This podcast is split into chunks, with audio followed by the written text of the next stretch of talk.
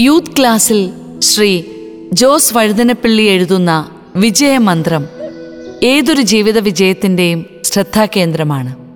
വിദ്യാർത്ഥികളായാലും വൈമാനികരായാലും വൈദഗ്ധ്യം ആവശ്യമുള്ള തൊഴിലുകളിൽ ഏർപ്പെടുന്നവരായാലും ഏകാഗ്രതയുണ്ടെങ്കിലേ കാര്യക്ഷമമായി പ്രവർത്തിക്കാനും വിജയിക്കാനും ഫലപ്രാപ്തിയിൽ എത്തിച്ചേരാനുമാകൂ. ഒരേ കാര്യത്തിൽ തന്നെ ശ്രദ്ധ കേന്ദ്രീകരിച്ചുകൊണ്ട് മനസ്സിനെ എങ്ങും വ്യതിചലിക്കാതെ വിളങ്ങിട്ട് നിർത്തുവാനുള്ള അമൂല്യമായ ഒരു കഴിവ് നമുക്കുണ്ടാകേണ്ടതിനെക്കുറിച്ചാണ് പറയുന്നത്. അമ്പെയ്ത്തിൽ അർജുനന്റെ സാമർഥ്യത്തെക്കുറിച്ച് നമുക്കറിയാം. നമ്മുടെ കർമ്മപഥങ്ങളിൽ അതിന് തത്തുല്യമായി നമുക്ക് ഉണ്ടായിരിക്കേണ്ട ഒരു വൈഭവമാണ് ഏകാഗ്രത. നാം ഉന്നം വയ്ക്കുന്ന ലക്ഷ്യത്തിലെത്താനോ വിദ്യകൾ അഭ്യസിക്കാനോ വേണ്ടി ശ്രദ്ധ കേന്ദ്രീകരിക്കാനുള്ള പരിശ്രമമാണത്. അനാവശ്യമായത് പുറന്തള്ളുന്ന പ്രക്രിയയാണ് ഏകാഗ്രത. എല്ലാ പുറന്തള്ളലിന്റെയും പിന്നിൽ ഒരു ചിന്താശക്തി പ്രവർത്തിക്കുന്നുണ്ട്.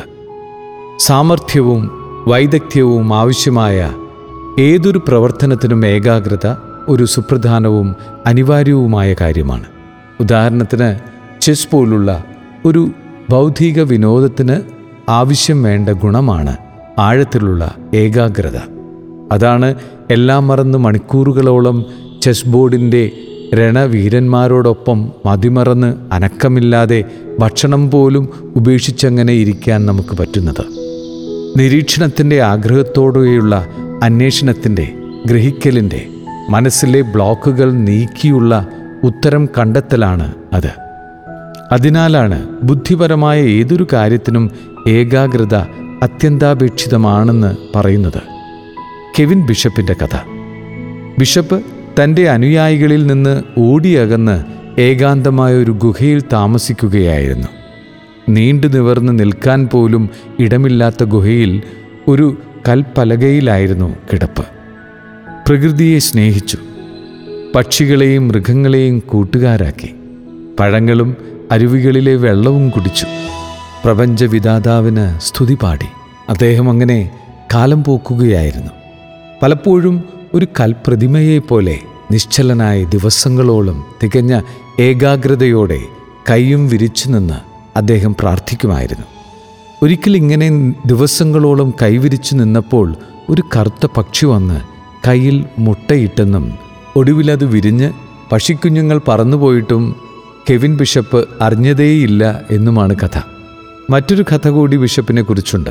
ബിഷപ്പിന്റെ ഗുഹ രണ്ട് തടാകങ്ങൾക്കടുത്തായിരുന്നു. ഒരിക്കൽ ഒരു ദുർനടപ്പുകാരി വള്ളം തുഴഞ്ഞ് ഗുഹയുടെ അടുത്തെത്തി. അവൾ ബിഷപ്പിനെ തന്റെ സൗന്ദര്യം കാണിച്ച് വശീകരിക്കാൻ ശ്രമിച്ചപ്പോൾ ബിഷപ്പ് വേഗം തന്നെ അവളെ ചുരുട്ടിക്കൂട്ടി തടാകത്തിലെറിഞ്ഞു എന്നാണ് ആ കഥ. ഇവിടെ നാം മനസ്സിലാക്കേണ്ട കാര്യം ബിഷപ്പ് തന്റെ മനസ്സിനെ ഉഴലുവാൻ അനുവദിച്ചില്ല എന്നതാണ്.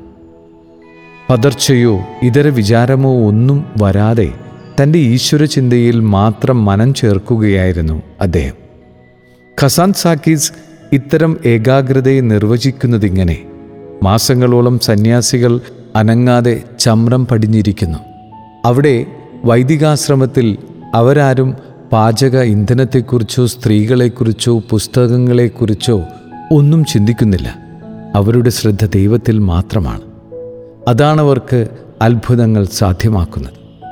ഒരു ഗ്ലാസിന്റെ കഷ്ണം സൂര്യന്റെ നേർക്ക് പിടിച്ചാൽ സൂര്യരശ്മികൾ ഒരിടത്തു മാത്രം കേന്ദ്രീകരിച്ച് നിബദിച്ച് അവിടം കത്തുന്നത് കണ്ടിട്ടില്ലേ? സൂര്യരശ്മികൾ ചിതറിപ്പോകാതെ അതിനെ ഒരിടത്ത് കേന്ദ്രീകരിക്കുന്നത് പോലെ മനുഷ്യ മനസ്സുകളെയും നമുക്ക് കേന്ദ്രീകരിക്കാം. കസന്താസ് സാക്കീസ് ഏകാഗ്രതയെക്കുറിച്ച് എത്ര ഭംഗിയായാണ് പറയുന്നതെന്ന് നോക്കൂ.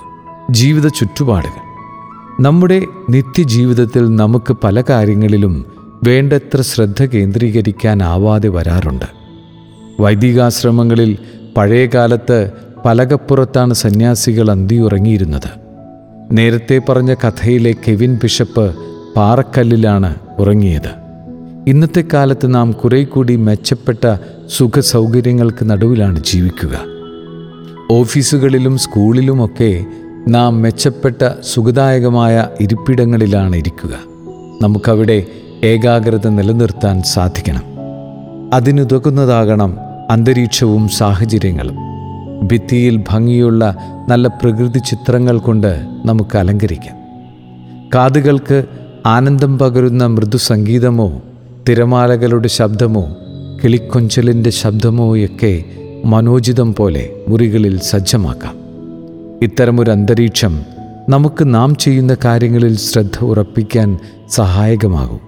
മുറിക്കുള്ളിൽ പൂച്ചെടികൾ വയ്ക്കാനോ റൂഫിൽ പൂന്തോട്ടം ഉണ്ടാക്കാനോ സാധിക്കുന്നില്ലെങ്കിൽ സാരമില്ല.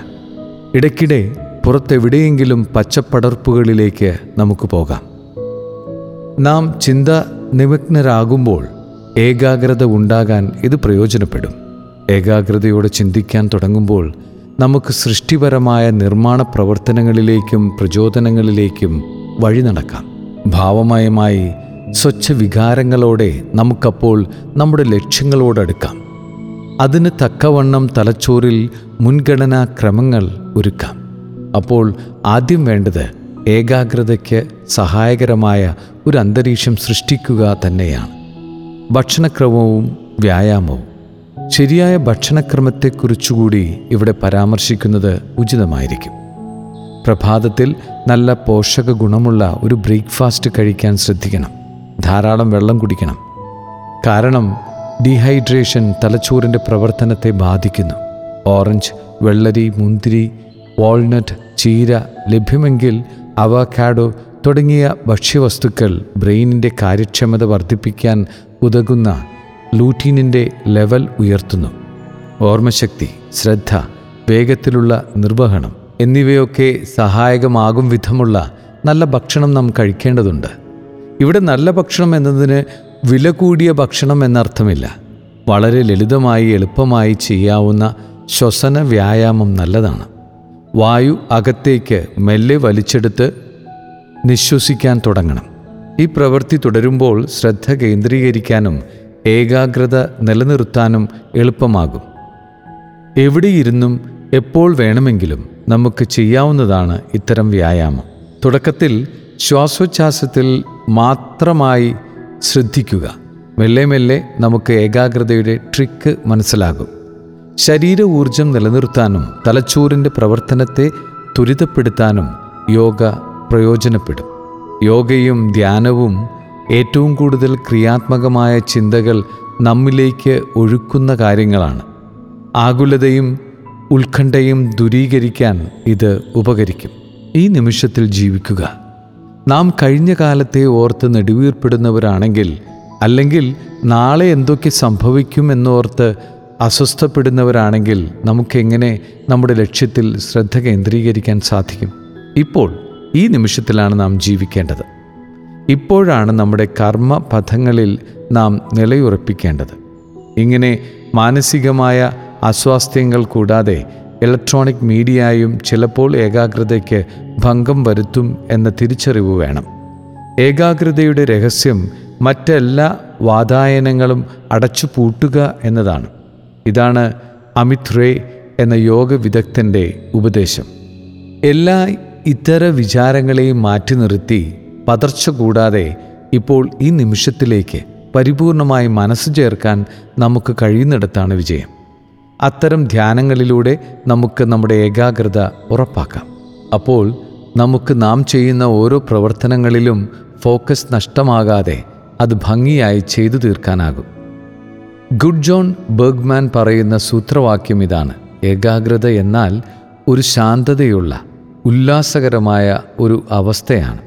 അപ്പോഴാണ് സചേതമായ ബുദ്ധിയും ജ്ഞാനവും ഒരു അരുവി പോലെ ഒരേ ദിശയിൽ ഒഴുകാൻ തുടങ്ങുന്നത്.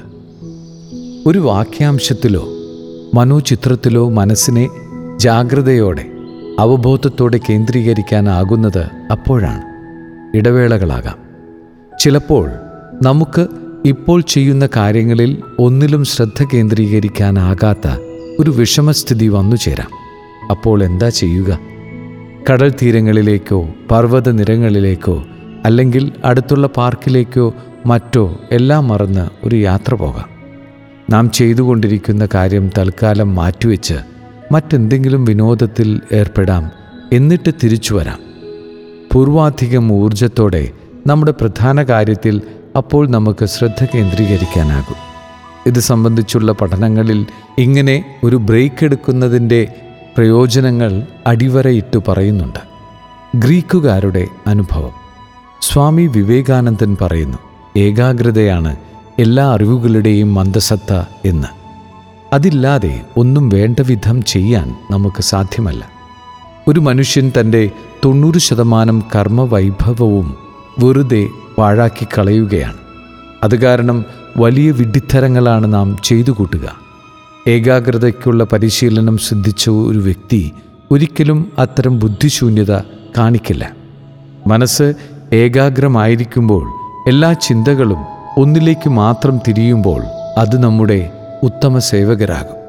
ഗ്രീക്കുകാർ അവരുടെ ജീവിതങ്ങളിൽ ഇത് വേണ്ട വിധം പ്രയോഗിച്ചപ്പോൾ അവർ വിശ്വോത്തര കലാകാരന്മാരും സാഹിത്യകാരന്മാരുമായി മാറി എന്ന് ചരിത്രം. മനുഷ്യരും മൃഗങ്ങളും തമ്മിലുള്ള ഏറ്റവും വലിയ വ്യത്യാസം മനുഷ്യന് ശ്രദ്ധ കേന്ദ്രീകരിക്കാനുള്ള അതീവ ശക്തിയുണ്ട് എന്നുള്ളതാണ്. ഏതു രംഗത്തും പ്രഗത്ഭരാകാൻ അവന് കഴിയുന്നത് ഈ ഒരു ഗുണം കൊണ്ടാണ്. ചുറ്റിലും ഒന്ന് കണ്ണോടിക്കൂ. മനുഷ്യർ കൈവരിച്ച വലിയ നേട്ടങ്ങൾ കല സംഗീതം ഇതെല്ലാം ഈ വൈഭവത്തിന്റെ ബഹിർസ്ഫുരണങ്ങളാണ്. പ്രശ്നങ്ങൾക്ക് പരിഹാരം. നമുക്കുള്ളിലെ ഏകാഗ്രത വളർത്തിയെടുക്കാനും പരിപുഷ്ടപ്പെടുത്താനും നമുക്കൊരുപക്ഷെ ഒരു ജീവിതം തന്നെ വേണ്ടി വന്നേക്കാം. അതുകൊണ്ട് നമ്മുടെ കുഞ്ഞുങ്ങൾക്ക് ബാല്യകാലം മുതൽ തന്നെ ഏകാഗ്രത വളർത്തുവാനുള്ള പാഠങ്ങൾ പറഞ്ഞു കൊടുക്കണം. മനസ്സിന്റെ ഫോക്കസ് നേടാനായാൽ നമ്മുടെ ജീവിത ലക്ഷ്യങ്ങൾ നമുക്ക് പരിപൂർണമാക്കാം. ജീവിത വിജയം കൈവരിക്കാനും ആനന്ദവും സംതൃപ്തിയും സ്വന്തമാക്കാനുള്ള ത്രാണി അങ്ങനെയാണ് നാം വികസിപ്പിച്ചെടുക്കേണ്ടത്. നമ്മുടെ ശാരീരികവും മാനസികവുമായ വിഭവശേഷി പോഷിപ്പിച്ചെടുക്കുമ്പോൾ നമുക്ക് നമ്മുടെ പ്രശ്നങ്ങളെല്ലാം പരിഹരിച്ചെടുക്കാം. ഏകാഗ്രത ഒരു അദൃശ്യ ശക്തിയാണ്. അതിന് എല്ലാവിധ പ്രശ്നങ്ങൾക്കും ഉത്തരം കണ്ടെത്താനാകും. ഒരു ഭൂതക്കണ്ണാടി ഉപയോഗിച്ച് അഗ്നി സൃഷ്ടിക്കുന്ന അതേ തത്വമാണിത്. നിങ്ങളുടെ എല്ലാ ശക്തിയും ഊർജവും ഒരു ബിന്ദുവിലേക്ക് ചേർത്ത് വെച്ചാൽ എല്ലാ പ്രശ്നങ്ങളും ദൂരീകരിക്കപ്പെടും എന്നാണ് മെഹ്മേറ്റ് Murat, Name, Ormi Pikuka.